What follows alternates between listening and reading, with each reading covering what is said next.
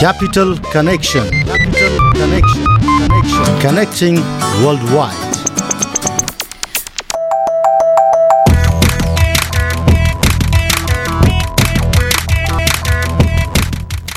यस capital connection capital कनेक्सनको साथमा आज तपाईँहरूको रेडियो सेटमा तरङ्गित यो आवाज मरोसनको जुन आवाजलाई तपाईँले सुन्दै हुनुहुन्छ capital FM ninety two point four मेगाजको तरङ्ग मार्फत साथसाथै तपाईँले सुन्दै हुनुहुन्छ radio Sarangi ninety three point eight मेगाजको तरङ्ग मार्फत पश्चिमाञ्चलमा। अनिखेरि सिएफएम अनियर डट कम र रेडियो सारङ्गी डट कमको माध्यमबाट संसारका विभिन्न कुना र काप्चाहरूमा।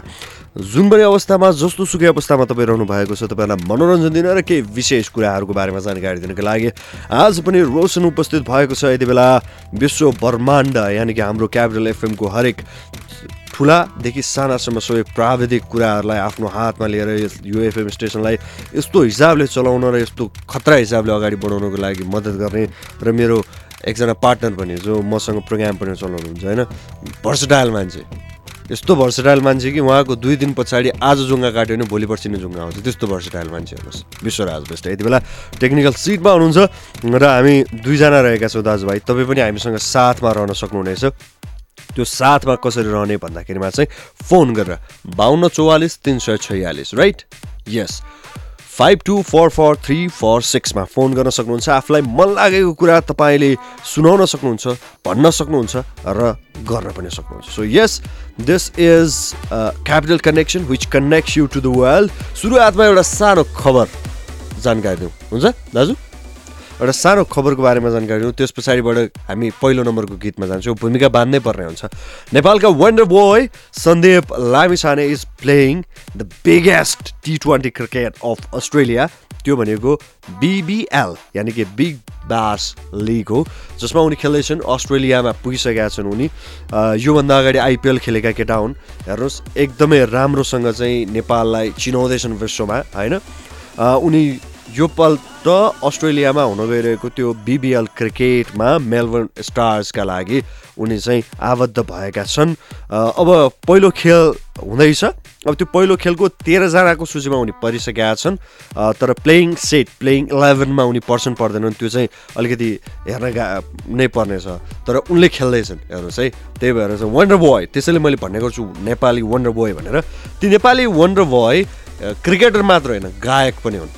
एकदमै दामी गीत गाउँछन्। उनको योभन्दा अगाडि नै उदास थियो बोलको गीत रिलिज भइसकेको छ। सन्दीप लामी छानेकै शब्द के अरे गीत कम्पोजिसन र स्वर थियो र विनोद तिमल सिन्हाको त्यसमा शब्द थियो।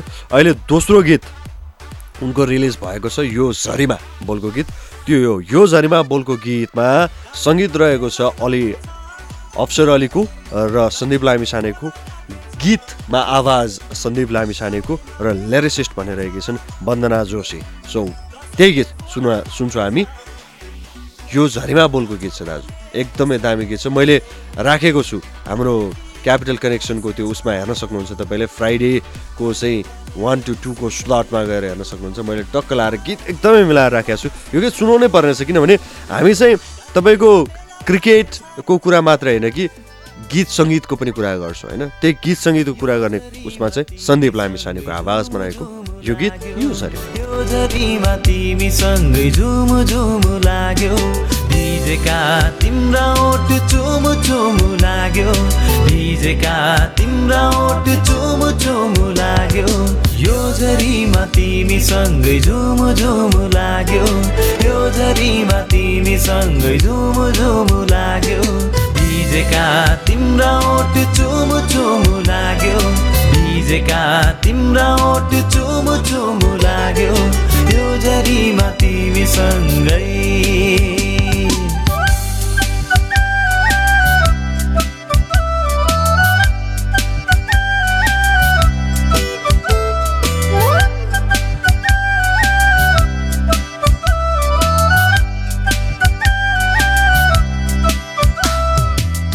केशबाट झरेको मोतीको थोपा झै। झरी बनिनमै खेलु कि सधैँ सधैँ। आँखाबाट झरेको मोतीको थोपा झै। झरी बनिनमै खेलु कि सधैँ सधैँ। मायाको बेलामा तिमीलाई बगाउँछु हर जन्म तिमीलाई दिलमा सजाउँछु।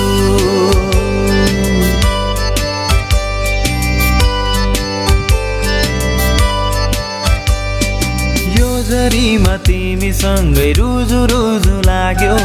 यो झरीमा तिमीसँगै रुजु रुजु लाग्यो। मायाको रङ्ग के हो बुझु बुझु लाग्यो। मायाको रङ्ग के हो बुझु बुझु लाग्यो। यो झरीमा तिमीसँगै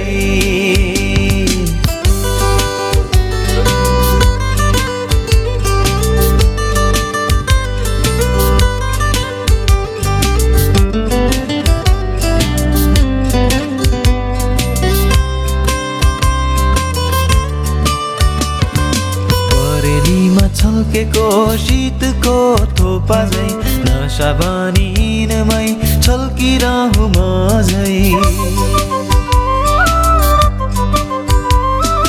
परेलीमा छल्केको शीतको थोपा झै नसा बनिनमै छल्किरहँ म झै न्यानो अङ्गालोमा तिमीलाई लुकाउँछु तिमीसँगै मेरो संसार बसाउँछु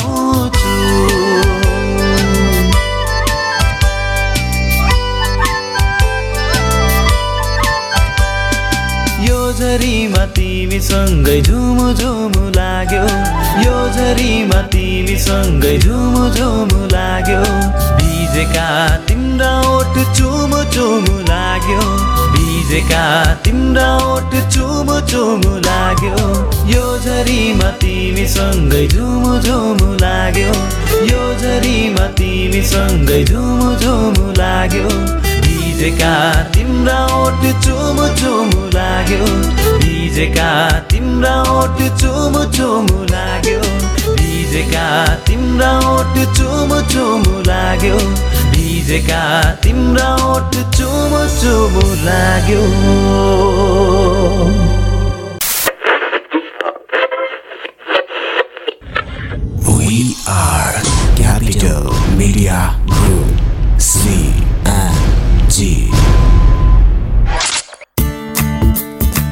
बारम्बार उपचारको लागि अस्पताल धाउने होइन। भरपर्दो र विश्वासिलो स्वास्थ्य संस्था तपाईँको आवश्यकता। Laser therapy clinic. हात गोडा झमझमाउने पैताला पोल्ने रिगटा लाग्ने समस्याहरू ढाड दुख्ने झमझमाउने हड्डी खिएको नसा च्यापिएको र शरीरको दुखाइको भरपर्दो उपचार। पुराना निको नभएका रोगहरू स्त्रीका समस्याहरू पाइल्स फिसर फिस्टुलाको निदान लेजर थेरापी क्लिनिकमा। तपाईँको स्वास्थ्यको ख्याल राख्छ लेजर थेरापी क्लिनिकले। आजै जाउँ आफ्नो रोगको सही उपचार पाऊ laser therapy clinic Jawalakhel Lalitpur. Phone number शून्य एक पचपन्न बाहन्न तिन सय बाहन्न पचपन्न बाहन्न तिन सय बाहन्न यहाँ प्रत्येक बिहिबार निशुल्क परामर्शको व्यवस्था गरिएको छ। होइन कतिन्जेलसम्म यस्तो बिग्रिएको गाडी चलाउनु? अब त अर्को गाडी लिनुहोस् बुढा।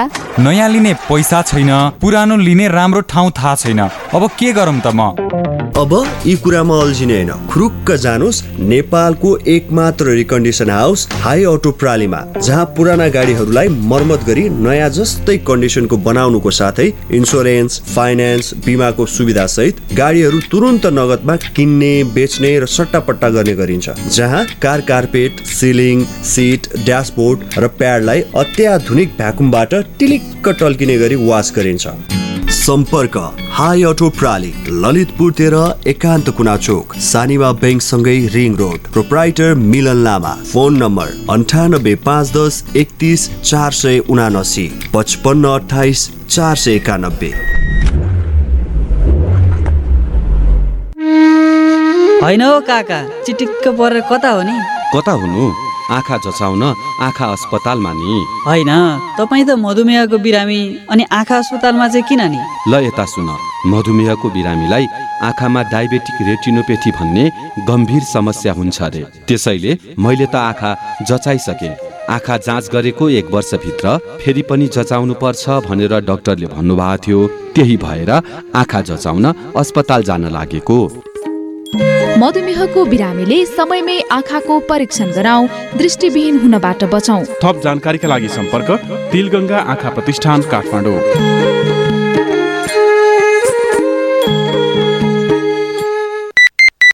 Capital Connection. Capital Connection. Connection. Connecting worldwide.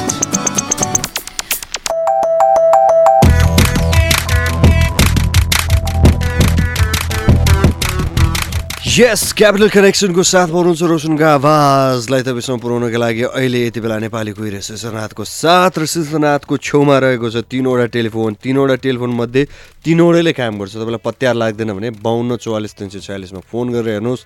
तिनवटा मध्ये एउटा टेलिफोन बच्छ बच्छ। कि बज्दैन बच्छ बजिसकेपछि तपाईँको आवाज संसारले सुन्छ। Capital FM ninety two point four megahertz CFM अनियर dot com radio Sarangi dot com र radio Sarangi ninety three point eight mega तरङ्ग मार्फत। सो क्यापिटल कनेक्सनमा रोशनको आवाज सुन्दै हुनुहुन्छ। सुमधुर गीत सङ्गीतका साथसाथै अन्य विभिन्न कुराहरू म तपाईँलाई सुनाउँछु। एउटा सानो प्रसङ्ग तपाईँलाई कोट्याउँछु। यो सुन्दा तपाईँलाई अचम्म पनि लाग्न सक्छ हेर्नुहोस्। ताइवानमा एउटा त्यस्तो घटना भयो जसले नेपाललाई नै त्यो नेपालको यो जुन कानुन छ जुन किसिमको चाहिँ एउटा संयन्त्र छ त्यसलाई नै च्यालेन्ज गर्ने जस्तो भयो। तपाईँले किन्ने दही कति लिटर पर्छ? भाइ कति रुपियाँ लिटरको दही किन्छौ तिमी?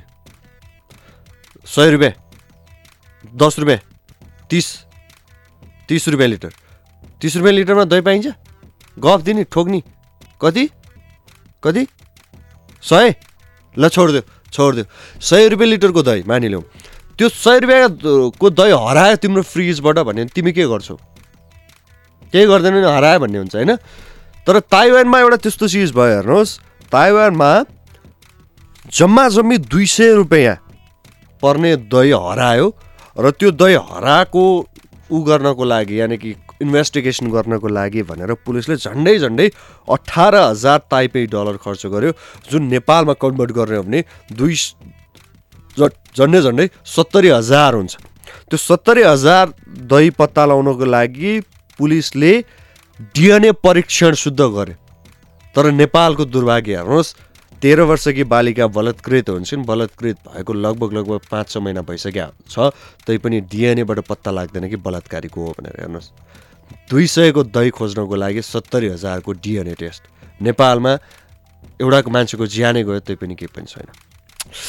So this is part of life हेर्नुहोस् तपाईँ जुन समाजमा हुर्किनु भएको छ त्यस्तै किसिमको समाजको परिचित्र हुन्छ र समाजले त्यस्तै किसिमको बिहेभ पनि गर्छ।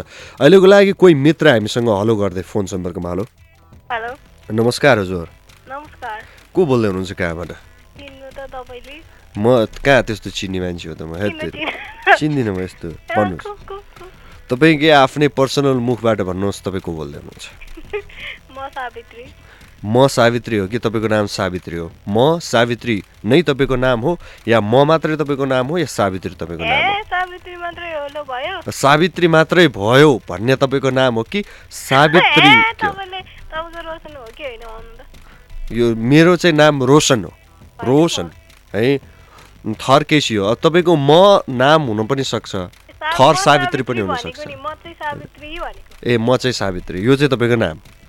म चाहिँ सावित्री तपाईँको नाम होइन त? ठिक ए के हो त? सावित्री मात्रै ए? सावित्री मात्रै तपाईँको नाम। ओके ठिक छ। ठिक छ ल ठिक छ। अनि सुन्नु न? सुन्नु न सावित्रीजी। तपाईँले कति रुपियाँ लिटरको दही खानुहुन्छ? कस्तो तपाईँ पसलमा गएर सामान किन्ने तपाईँ नै होइन? अनि? मैले दही किन्दिनँ नि त।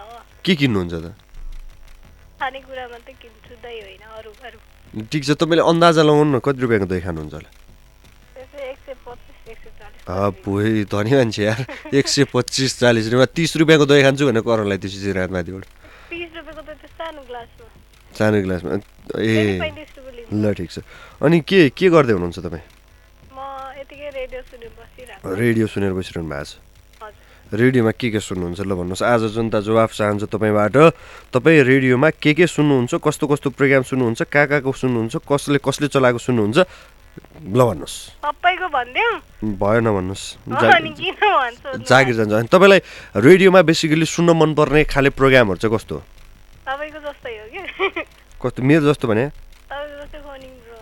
ए फोन इन प्रोग्राम भने। मेरो जस्तो प्रोग्राम त मनै पराउँदैन। मलाई झन्डै जागिर पनि निकालिदिन्छ या त्यस्तो प्रोग्राम हुँदैन भनेर यहाँ अफिसबाट।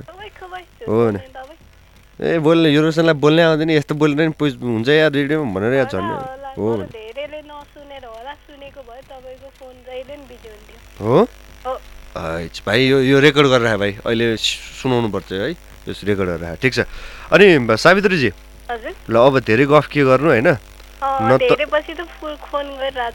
त्यही त न तपाईँको बा एनटिसीमा काम गर्ने न मेरो बा एनटिसीमा काम गर्ने हेर्नुहोस् होइन।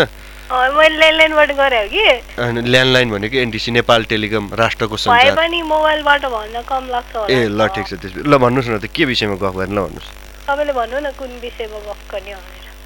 ल तपाईँलाई एउटा कुरा भन्छु है त। तपाईँले चाहिँ यो मङ्सिरमा किन बिहे नगर्नु भएको तपाईँले किन नगर्दा मैले पनि त्यही भएर नगरे भयो। मैले? होइन मैले त झन्डै झन्डै आधी आधी जति चाहिँ बिहे गरिसकेको छु होइन? मेरो पुरा हुन बाँकी छ। मैले यतिकै नगरे मन छैन। मन छैन? ए ल ठिक छ। अनि अरूको बिहेमा जानुभयो कि जानु भएन यो पालि मङ्सिर? गएन बोलाएकै छैन बोलाउँदै बोलाएन अहँ, आफ्नो त बोलाएर नि जानै दिएन अफिसले हेर्नुहोस्। फेरि यस्तो यस्तो भयो हेर्नु न फेरि दुईजना साथीहरूको बिहे एकै दिन पर्दै कि तिनलाई पनि एकै दिन बिहे गर्नुपर्ने हेर्नुहोस् है। भोजै खान जान पाइएन कि? अब के गर्ने अब दोहोऱ्याएर गर्दाखेरि पनि दिँदैनन् नेपालमा बहु बिहाको कानुन लाग्छ हेर्नुहोस्। ए अच्छा अच्छा अब कसले कसले दिन्छ तिनीहरूलाई? वर्षपछि। अब कहाँ सरकारी कर्मचारी हुनु यार तपाईँको चाहिँ दोहोऱ्याइ दोहोऱ्याइ बिहे गर्नलाई। उनीहरूको पो त आउँछ। के भयो त गरेर केही नै हुन्छ अनि सर? ल ठिकै छ त्यस त्यस्तै हो होइन? तपाईँलाई एउटा ठाउँ थाहा छ? कुन ठाउँ भन्नु न? यो ठाउँ चाहिँ कानपुर विश्वविद्यालयमा रहेछ होइन? एउटा मन्दिर रहेछ क्या? जहाँ चाहिँ भ्रष्टाचारले जानलाई निषेध गरेको छ अरे। राम्रो गरे त। नेपालमा त नेपालमा भ्रष्टाचार निषेध गर्ने भने त कुनै ठाउँ जानु पाइँदैन होला है? ल ठिक छ अहिलेको लागि कुन चाहिँ गीत सुन्नुहुन्छ तपाईँलाई भन्नुहोस् कुन चाहिँ कुन चाहिँ जुन भए नि हुन्छ ल ठिक छ। अहिले। अहिले हामीले नै मैले नै छानेको गीत छ क्यार होइन? त्यही गीत त्यही गीत सुनाउँछौँ। कोही बेला सुनाउनुहुन्छ ल भन्नुहोस्। तपाईँलाई अनि उर्मिला पौडेल दिदी छैन? कहाँ जानुभयो उहाँ चाहिँ? यहीँ हुनुहुन्छ। उहाँलाई भन्न खोजेको के? होइन छैन भन्न त्यही। नजिकै हुनुहुन्छ? यहाँ होइन मतलब उहाँको घरमा हुनुहुन्छ। होइन म त चाहिँ के- कतै जानुभयो होइन डेरा सेरा सर्नुभयो कि? के हुनुभयो? श्रीमानले चाहिँ बढी रेडियो एफएम रेडियोमा फोन गर्यो भनेर चाहिँ न पैसै हाल्न छोडिदियो कि? फोनै होइन त्यो पनि हुन सक्ला बिजी भएर फोन नगरे होला। बिजी भने के प्रधानमन्त्री हुनुभयो क्या उहाँ? त्यसै भन्नु न। ल ठिक छ उहाँलाई अनि? उहाँलाई अनि तपाईँलाई बाहिर फोन। उठाउने दाईलाई। ठिक छ ठिक छ दाइ नै हो यो। यस्तो दाइ उमेर ढाँट्ने भने हेर्नुहोस्। चारचोटि कपाल फुलेर फेरि एकचोटि चाहिँ खैरो कपाल के आएको थियो होइन? म त कहाँ भर्खर बच्चा आउँदै पन्ध्र वर्ष भन्छ भयो अब तपाईँहरूले अस्ति मन्डेमा प्रोग्राम चलाइरहनु भएको थियो नि कस्तो थियो उहाँले के के भनेर? होइन हामी त खतरा के के भन्छ यो खासमा चाहिँ हाम्रो सिओ सर र शिशिरनाथमा चाहिँ कम्पिटिसन हुँदैछ कि? को चाहिँ कम उमेरको भनेर। उहाँ नमरुन्जेल अठार होइन। ऊ चाहिँ नमरुन्जेल पन्ध्र हेर्नुहोस्। त्योभन्दा नि, बढेको छ। म त म त दुई दशकम एक पञ्चम हेर्नुहोस्। पण्डितले योभन्दा बढी भन्नु नभन्नु भनेको छ। मलाई थाहा छ दुःख नभने के त? ल ठिक छ तपाईँ तपाईँ तपाईँ नभन्नुहोस्। उहाँको फोन काटिहाल्नुहोस् त्यही हो फेरि ल ठिक छ सावित्रीजी धन्यवाद। यो गीत तपाईँलाई उर्मिलाजीलाई र सबैजनालाई है त। Okay bye. अहिलेको लागि क्यापिटल कनेक्सनमा यो गीत।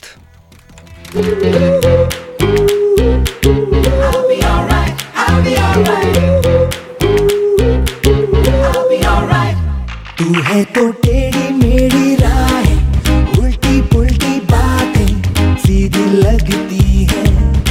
तू है तो झूठे मूठे वादे।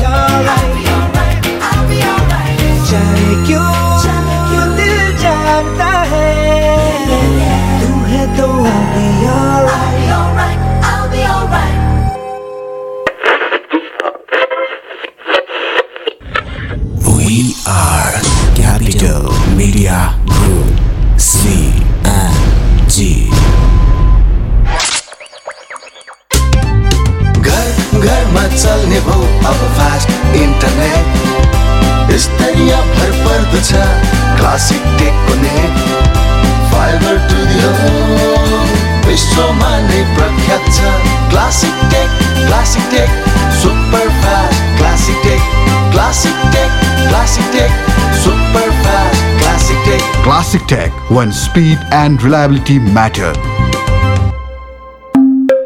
सर्वोत्तम सिमेन्ट मजबुत घर साथै उपहार। अब सर्वोत्तम सिमेन्टको प्रत्येक पचास बोराको खरिदमा कुपन स्क्रच गरी पाउनुहोस्। सय तोलासम्मको सुन चौबिस इन्चदेखि पैँसठी इन्चसम्मको LED TV air fryer rice cooker iron power ब्याङ्कका साथै अन्य थुप्रै आकर्षक उपहारहरू। कुपन लिन नबिर्सिनुहोला। सर्वोत्तम सिमेन्ट सर्वोत्तम मजबुती।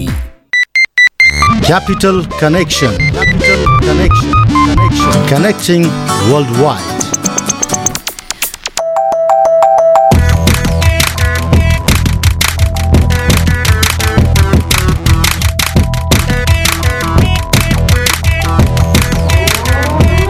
यस क्यापिटल कनेक्सनको साथमा रोशनको आवाज रोशनको आवाजसँग आवाज मिलाउँदै कोही मित्रहरू पनि हुनुहुन्छ। फोन सम्पर्कमा। अनि त्यसपछिबाट शिशरनाथको साथ पनि रहेको छ। हामी एकदमै खुब चाहिँ रमाइलो गरिरहेका छौँ। तपाईँलाई अघि मैले भनिरहेको थिएँ भारतको उत्तर प्रदेशमा एउटा त्यस्तो मन्दिर रहेको छ जहाँ कुनै पनि भ्रष्टाचारलाई मात्र होइन कि नेता मन्त्री तथा सरकारी अधिकारीहरूलाई पनि जान निषेध छ भनेर भनेको थियो हेर्नुहोस् एकदमै खतरा छ। भ्रष्टतन्त्र विनाशक शनि मन्दिर हो त्यो अरे हेर्नुहोस्।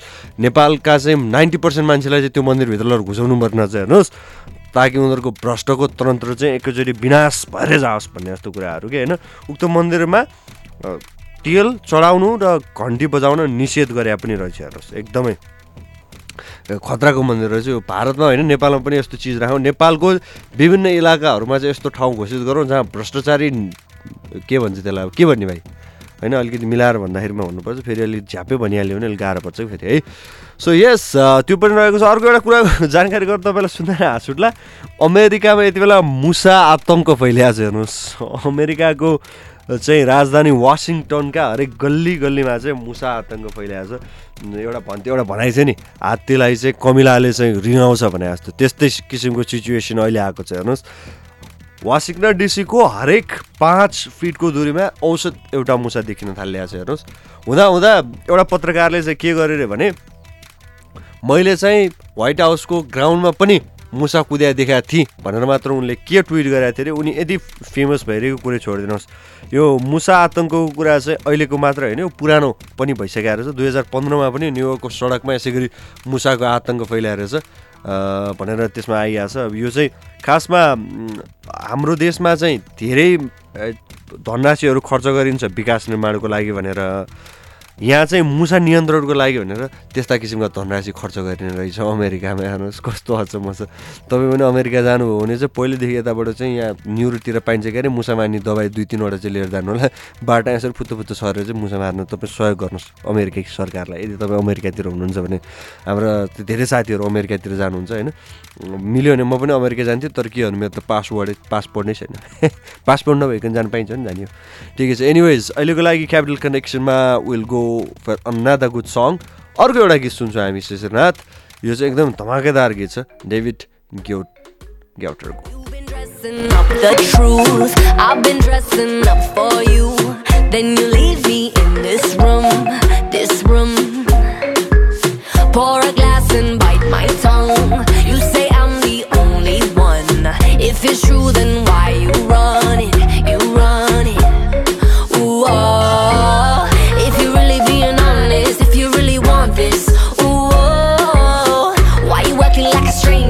with your behavior?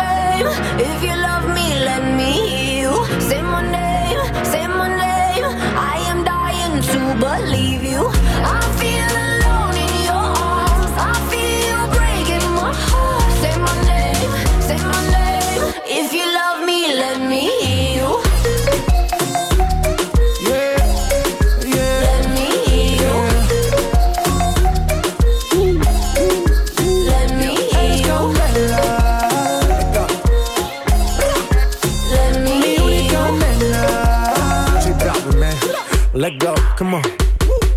Escucha como digo tu nombre. Desde Medellín hasta Londres. Cuando te llamo, la mala responde. No pregunta cuándo, solo dónde. Te dejas llevar de lo prohibido, eres adicta. Una adicción que sabes controlar. Y te deja llevar lo más caliente en la pista. Todo lo que tienes demuestra pa' que lo dan. Mordiendo mis labios, verás que nadie más está en mi camino. Nada estás conmigo. Mordiendo mis labios, verás que nadie más está en mi camino. Nada tiene por qué importar, déjalo atrás, estás conmigo. Say my name, say my name. If you love me, let me hear you. Say my name, say my name. I am dying to believe you. I feel alone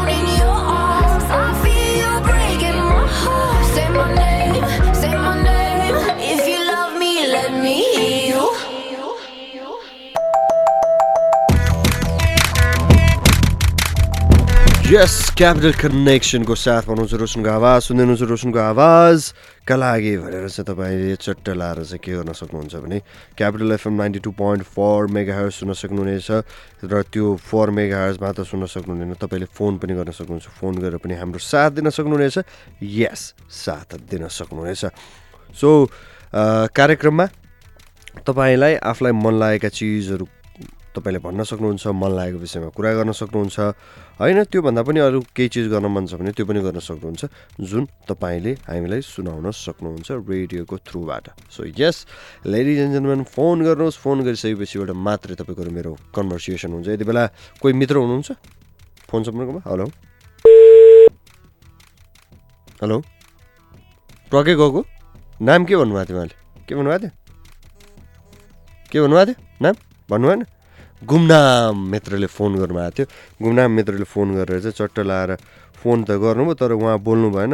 हाम्रो भाइले चाहिँ मलाई दाइ phone आयो phone आयो भनेर चाहिँ भनिहाल्यो होइन। मैले हलो भनेर भनिहालेँ तर हलोले चाहिँ कोदालो लिनु गयो उहाँ एकदम गुमनाम हुनुभयो। ठिकै छ। एनिवेज तपाईँलाई एउटा जर्मनको कुरा सुनौ होइन। जर्मनको यो एकदमै भाइरल कुरा तपाईँलाई सुनाउँछु।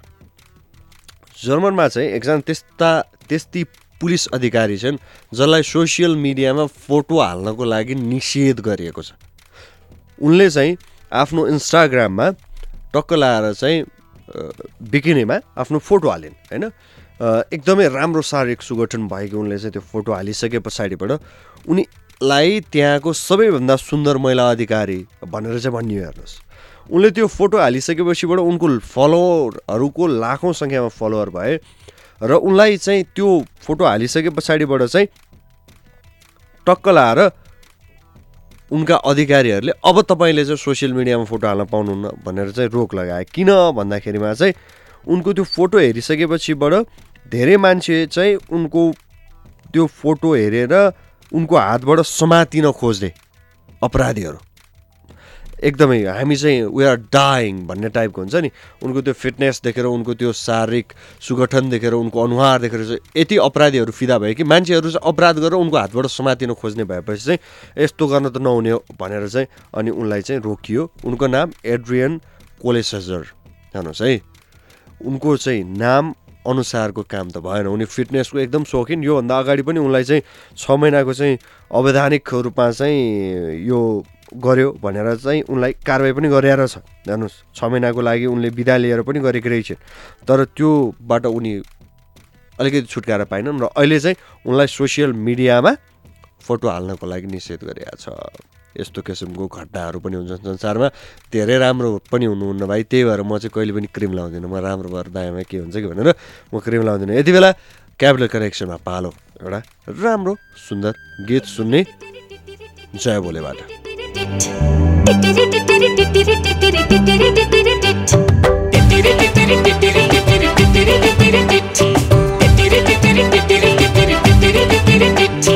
पानीले फिर्के फिर्केले फन फन घट्टा घुमाकै हो है,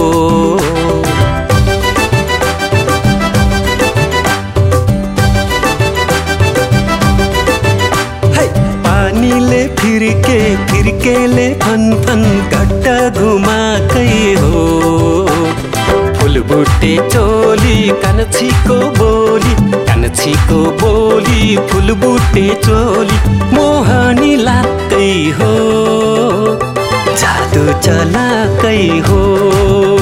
है मोहनी लाग्दै हो। जादु चलाकै हो।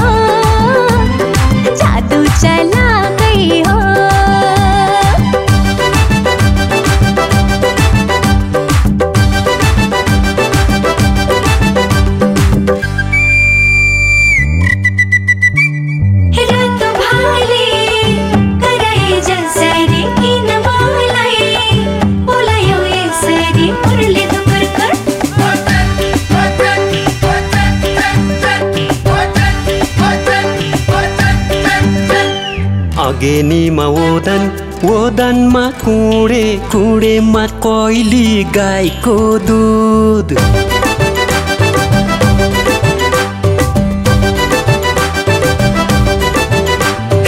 अगेनीमा ओदन ओदनमा कुँडे कुँडेमा कैली गाईको दुध। जरुले चलाई राख है उम्लियो भने पोखिन्छ। ए उम्लियो भने पोखिन्छ। उम्लियो भने पोखिन्छ। तिमी पनि राजी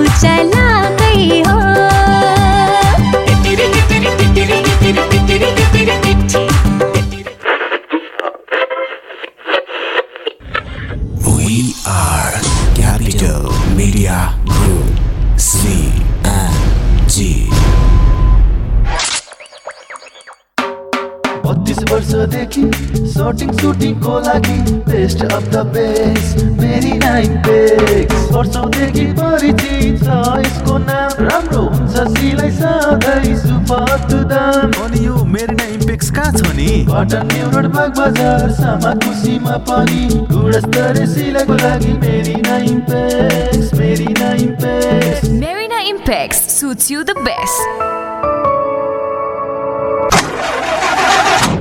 होइन कतिन्जेलसम्म यस्तो बिग्रिएको गाडी चलाउनु? अब त अर्को गाडी लिनुहोस् बुढा। नयाँ लिने पैसा छैन पुरानो लिने राम्रो ठाउँ थाहा छैन। अब के गरौँ त म? अब यी कुरामा अल्झिने होइन। खुरुक्क जानुहोस् नेपालको एकमात्र रिकन्डिसन हाउस हाई अटो प्रालीमा जहाँ पुराना गाडीहरूलाई मर्मत गरी नयाँ जस्तै कन्डिसनको बनाउनुको साथै इन्सुरेन्स फाइनेन्स बिमाको सुविधा सहित गाडीहरू तुरन्त नगदमा किन्ने बेच्ने र सट्टापट्टा गर्ने गरिन्छ जहाँ car carpet ceiling seat dashboard र प्याडलाई अत्याधुनिक भ्याकुमबाट टिलिक्क टल्किने गरी वास गरिन्छ। सम्पर्क हाई अटो प्राली ललितपुर तेह्र एकान्त कुना चोक Sanima ब्याङ्कसँगै ring road proprietor Milan Lama phone number अन्ठानब्बे पाँच दस एकतिस चार सय उनासी पचपन्न अठाइस चार सय एकानब्बे। होइन सर आजकल इन्सुरेन्समा बोनसको मात्र आकर्षण देखाउँछन् नि। के हो? कुन पोलिसी लिउँ? के गरौँ? तिमीहरू अझ यस्तै बोनसमै अड्किरहेको छौ है। बिमा त सुरक्षा र बिमाङ्कको पो हो त? मैले त बिमाङ्क नै डबल हुने प्राइम लाइफ इन्सुरेन्सको प्राइम जीवन उपहार पोलिसी लिएँ। बिमाङ्क नै डबल रे प्राइम लाइफमा? हो त मैले त एउटा बिमा पोलिसी लिँदा सोही बिमाङ्क बराबरको अर्को नयाँ पोलिसी निशुल्क पाउने भएको छु नि। त्यसो भए म पनि बिमाङ्क नै डबल हुने प्राइम जीवन उपहार पोलिसी नै लिन्छु। हो प्राइम जीवन उपहार पोलिसी लिँदा सोही बिमाङ्क बराबरको अर्को पोलिसी उपहार स्वरूप निशुल्क पाइन्छ। त्यसैले प्राइम जीवन उपहार पोलिसी लिउँ र आफ्नो परिवारलाई तपाई सुनिश्चित भविष्य प्रदान गरौ। प्रिमियम सिंगल बीमाङ्क डबल डबल भन्दा बढी प्रतिफल। प्राइम लाइफ, सुरक्षित भविष्य।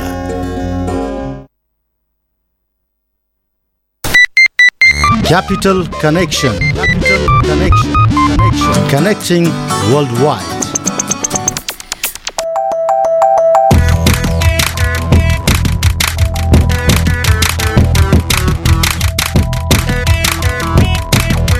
यस क्यापिटल कनेक्सनको साथमा रोशनको आवाज सुशुनाथको साथ अनि बाउन्न चौवालिस तिन सय छयालिस। हाम्रो चाहिँ टक्क लाएर फोन नम्बर साइडमा बसेको बोल्ने भने? मार्छन् त्यो मान्छेले थाहा छ? अस्ति मैले एकचोटि टक्क लाएर नाम के भनिदिएको थिएँ बा बा एकछिनसम्म त बोल्दै बोल्दैन नि बुढा। त्यस्तो खतरा मान्छे हो नि त्यही भएर बो- बोल्दैन त्यो मान्छे अहिले खाजा खान जाँदाखेरिमा मात्र हामी अहिले एकछिनमा बोल्छौँ होइन? अहिले बोल्दैन हामी। यस्तो अन्यहरू बोल्नु हुँदैन भाइ ठिक छ। फोन गर्ने मित्रहरूको लागि त्यो छँदैछ भाइ तिमीसँग पहिलाको दस रुपियाँ छ त्यो प्लास्टिकवाला दस रुपियाँ? छैन? त्यहाँ हाम्रो साइडमा बस्ने मान्छेलाई सोध्नु त छ? छैन? खासमा त्यो दस रुपियाँ चाहिँ एकदमै कमसल दस रुपियाँ हेर्नुहोस्। त्यो चाहिँ करिब करिब पन्ध्र वर्ष भइसकेको छ त्यो नोट छापेको। अहिले पन्ध्र वर्ष पछाडि चाहिँ अख्तियारको एउटा जत्था भनौँ या उसले चाहिँ त्यसलाई चाहिँ अहिले कानुनको दायराभित्र ल्याएको छ। अहिले चाहिँ त्यसमा धेरैजना सकको दायराभित्र परेको छन् हेर्नुहोस् होइन। दस रुपियाँको नोट छापिएको थियो। करिब तिनजना पहिलाको गभर्नर त्यो बेलाको गभर्नर सहित त्यो मान्छेहरूलाई चाहिँ यति बेला अख्तियारले चाहिँ क्राइमको रूपमा गरेको छ तर त्यो पन्ध्र वर्ष लाग्यो नेपालमा त्यो कुरो पत्ता लगाउनको लागि। तर अस्ट्रेलियाको चाहिँ करप्सन एन्ड क्राइम कमिसनले चाहिँ पहिला नै यसमा केही गडबडी छ है भनेर भनेको थियो। त्यो नोट छापिएको केहीमा। अब तपाईँलाई म सरसर्ती भन्छु त्यसले त्यो काण्डलाई चाहिँ के काण्ड भनिन्छ भन्नु भन्नुहुन्छ भने पोलिमर नोट काण्ड भनिन्छ हेर्नुहोस्। यो तपाईँले सुन्नुभएको पनि होला। त्यो नोट अझै पनि तपाईँले चाहिँ घरमा राख्नु होला। मैले त एउटा नोट राखेको छु युनिक नोट हो कहिलेकाहीँ लाग्छ भनेर चाहिँ मैले राखेको छु। ज्ञानेन्द्र राजा ज्ञानेन्द्र हुँदाखेरिमा चाहिँ टाउको उहाँको टाउको सहित छापिएको त्यो दस रुपियाँको चाहिँ प्लास्टिकको नोट। पानीमा हाले पनि केही हुँदैन भनेर दुई तिनचोटि पानीमा डुबाएर पनि हेरेको थिएँ मैले हेर्नुहोस् है। त्यो नोट चाहिँ खासमा अस्ट्रेलिया सरकारलाई छाप्न दिया हो पोलिमर नोट है। जसमा दस बिस पचास सय र पाँच सयको नोटहरू थिए। त्यसमध्येको चाहिँ दस रुपियाँको नोट चाहिँ एकदमै कमसल पाइयो हेर्नुहोस्। त्यसको चाहिँ अब अहिले अनुसन्धान पनि भइरहेछ पन्ध्र वर्ष पछाडि। तर दुई हजार सत्तरी साल फागुन दुई गते चाहिँ आफूसँग भएको सबै विवरणसहित भ्रष्टाचारको मुद्दामा अनुसन्धान गर्न सहयोग मागिया थियो हेर्नुहोस्। अनि त्यो भइसकेपछिबाट चाहिँ के भयो भन्नुहुन्छ भने अस्ट्रेलियाको भ्रष्टाचार अनुसन्धान ब्युरोले तत्कालीन गभर्नर र अन्य संलग्न ब्याङ्कहरूको खाता र विवरण पठाउन माग पनि गर्यो। अस्ट्रेलिया सरकारले विवरण माग गरे पनि आरोपित काठमाडौँ जिल्ला अदालतमा पुगे आरोपीहरू त्यस पछाडिबाट। अनि जिल्ला अदालतको पारस्परिक सहयोगमा कानुनमा हस्ताक्षर गरेको नदेखिएको भन्दै तत्काल नपठाउन अन्तरिम आदेश पनि जारी भयो। अनिखेरि जिल्ला अदालतले एकहत्तर साल कार्तिक सत्र गते अन्तरिम फैसला सुनाएर के भन्यो भने सरकारले चाहेमा भ्रष्टाचारको अनुसन्धान विवरण पठाउन सक्नेछ भनेर फैसला सुनायो हेर्नुहोस् है। त्यसपछि जिल्लाको फैसला आए लगत्तै उनीहरू सर्वोच्च अदालतमा पुगे। दुई हजार एकहत्तर साल मङ्सिर एक्काइस गते प्रधान न्यायाधीश जगदेश शर्माको इजालसले काठमाडौँ जिल्ला अदालतको निर्णय त्रुटिपूर्ण भएकोले अस्ट्रेलियालाई पारस्परिक कानुन सहयोग दिन नमिल्ने आदेश जारी गर्यो हेर्नुहोस्। सर्वोच्चले आदेश खारि को आदेश खारिज गर्न माग गर्दै कानुन मन्त्रालय सर्वोच्च अदालतमा पुग्यो फेरि। हेर्नुहोस् है अब साउन तेइस गते यानि कि दुई हजार त्रिहत्तर साल साउन तेइस गते तत्कालीन प्रधानमन्त्री स्वर्गीय सुशील कोइराला र प्रधान न्यायाधीश ईश्वर प्रसाद खतिवडाको इजालसले माग भएका कागजपत्र पठाउन कुनै कानुनले नरोक्ने फैसला पनि सुनाए। सर्वोच्च अदालतले उक्त फैसलापछि कानुन मन्त्रालयले अस्ट्रेलिया सरकारलाई विवरण पठाउनु नपर्ने भनी पत्र पनि लेख्यो हेर्नुहोस्। है दुई हजार चौहत्तर साउन पच्चिस गते कानुन मन्त्रालयले पत्रमा जवाफ दिँदै सन् उन्नाइस सय उनान्सयदेखि दुई हजार सातसम्म सम्पूर्ण विवरण पठाउन अस्ट्रेलियालाई पत्र लेख्यो। कार्तिक सात गते फेरि साउन पछि कार्तिक सात गते कानुन मन्त्रालयले राष्ट्र ब्याङ्क परराष्ट्र मन्त्रालय अध्यागमन विभाग र कम्पनी रजिस्ट्रारको कार्यालयलाई पत्र लेख्दै आरोपितहरूको विवरण उपलब्ध गराउन पनि भन्यो। दुई हजार चौहत्तर अठाइस गते दुई हजार चौहत्तर चैत्र अठाइस गते मन्त्रालयले सम्पूर्ण विवरण अस्ट्रेलिया पठायो। अब हेर्नुहोस् यत्रो प्रोसेस भइसकेको छ। अब पन्ध्र वर्ष पछाडिबाट ती आरोपितहरूलाई फेरि आरोपी हुनु है भन्ने किसिमको एक किसिमको कुराहरू निस्किएको छ। अब यो के हो कसो हो हेर्नुहोस् नेपालको कानुन कति ढिला छ भनेर मैले पनि अघि तपाईँलाई भनिहालेँ। अब के गर्ने? अब यस्तो नै छ। नेपालको कानुन कसैले पनि बुझ्दैन। बनाउने मान्छेले बुझ्दैन हामी गर्ने मान्छेले त कसरी बुझ्नु? कानुन चाहिँ छ तर त्यो कानुन यस्तो निष्क्रिय अवस्थामा रहेको छ कि त्यो निष्क्रिय अवस्थामा रहेको कानुनको कारणले गर्दा धेरैचोटि चाहिँ कानुनका धेरै उच्च पदस्थ स्थानमा रहेका व्यक्तिहरू चाहिँ मुछिने गरेका पनि छन्। तपाईँलाई अस्ति भर्खर को कुरा सुनाउँछु? एसएसपी रमेश खरेल जसले चाहिँ राजीनामा पनि दिए उनी चाहिँ आइजिपी नभएपछि उनले राजीनामा पनि दिए होइन? उनले चाहिँ एउटा मञ्चबाट लाइभ भाषण गर्दाखेरिमा मन्त्रीज्यू यो भ्रष्टाचार गरेका मान्छेहरूलाई चाहिँ कृपया प्रमोसन नगर्नु होला भनेको एउटा भिडियो भाइरल पनि भएको छ अहिले हेर्नुहोस् है। नेपालमा धेरै हुने गरेको छ। अघि त मैले भनि पनि हालेँ भ्रष्टाचार नेपालमा चाहिँ भ्रष्टाचार गरेका मान्छे देशमा बस्न नपाइने भन्यो भने चाहिँ भर्खर जन्मेका बालकहरू बाहेक अरू कोही पनि भ्रष्टाचार गर्न चाहिँ बस्न पाउने थिएनन् होला हेर्नुहोस्। कस कसै न कसैले कुनै न कुनै समयमा भ्रष्टाचार गरेकै हुनसक्ला। हेर्नुहोस् है ढाँटेकै हुनसक्ला भ्रष्टाचारको इन सेन्स ढाँटेकै हुनसक्ला। त्यो बच्चा बाहेक अरू सबैले अब नेपाल त यस्तो पनि हुन लागिसक्यो मलाई डर लाग्दैछ।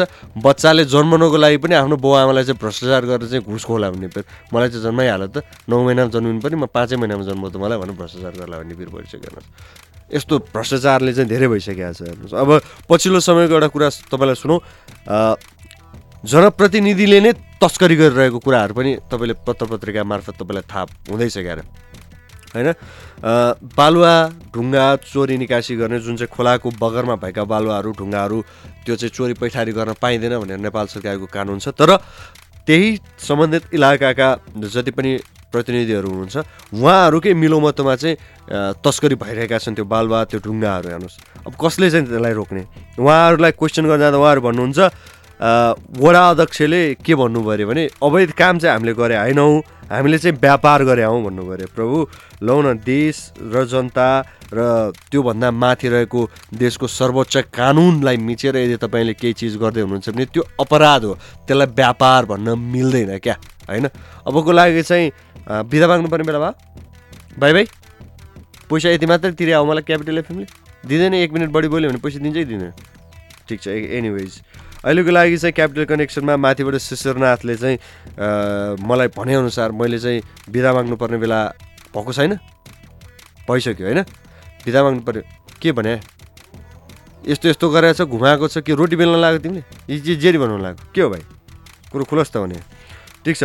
एनिवेज अहिलेको लागि एउटा गीत सुनौ। चार नम्बर? सात नम्बरको गीत?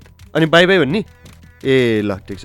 अहिलेको लागि सात नम्बरको गीत सुनाउँदै म रोशनले बिदा माग्नुपर्ने बेला हो। मैले बिदा मागेन भने चाहिँ शिशरनाथ अहिले हाँसिरहेको छ। हाँस्दा हाँस्दै भित्रबाट चाहिँ कुनै के के जाति भनेर त्यो जुन भन्न मिल्दैन रेडियोमा त्यो भनेर चाहिँ माइकै काटिदिन्छ उसले हेर्नुहोस्।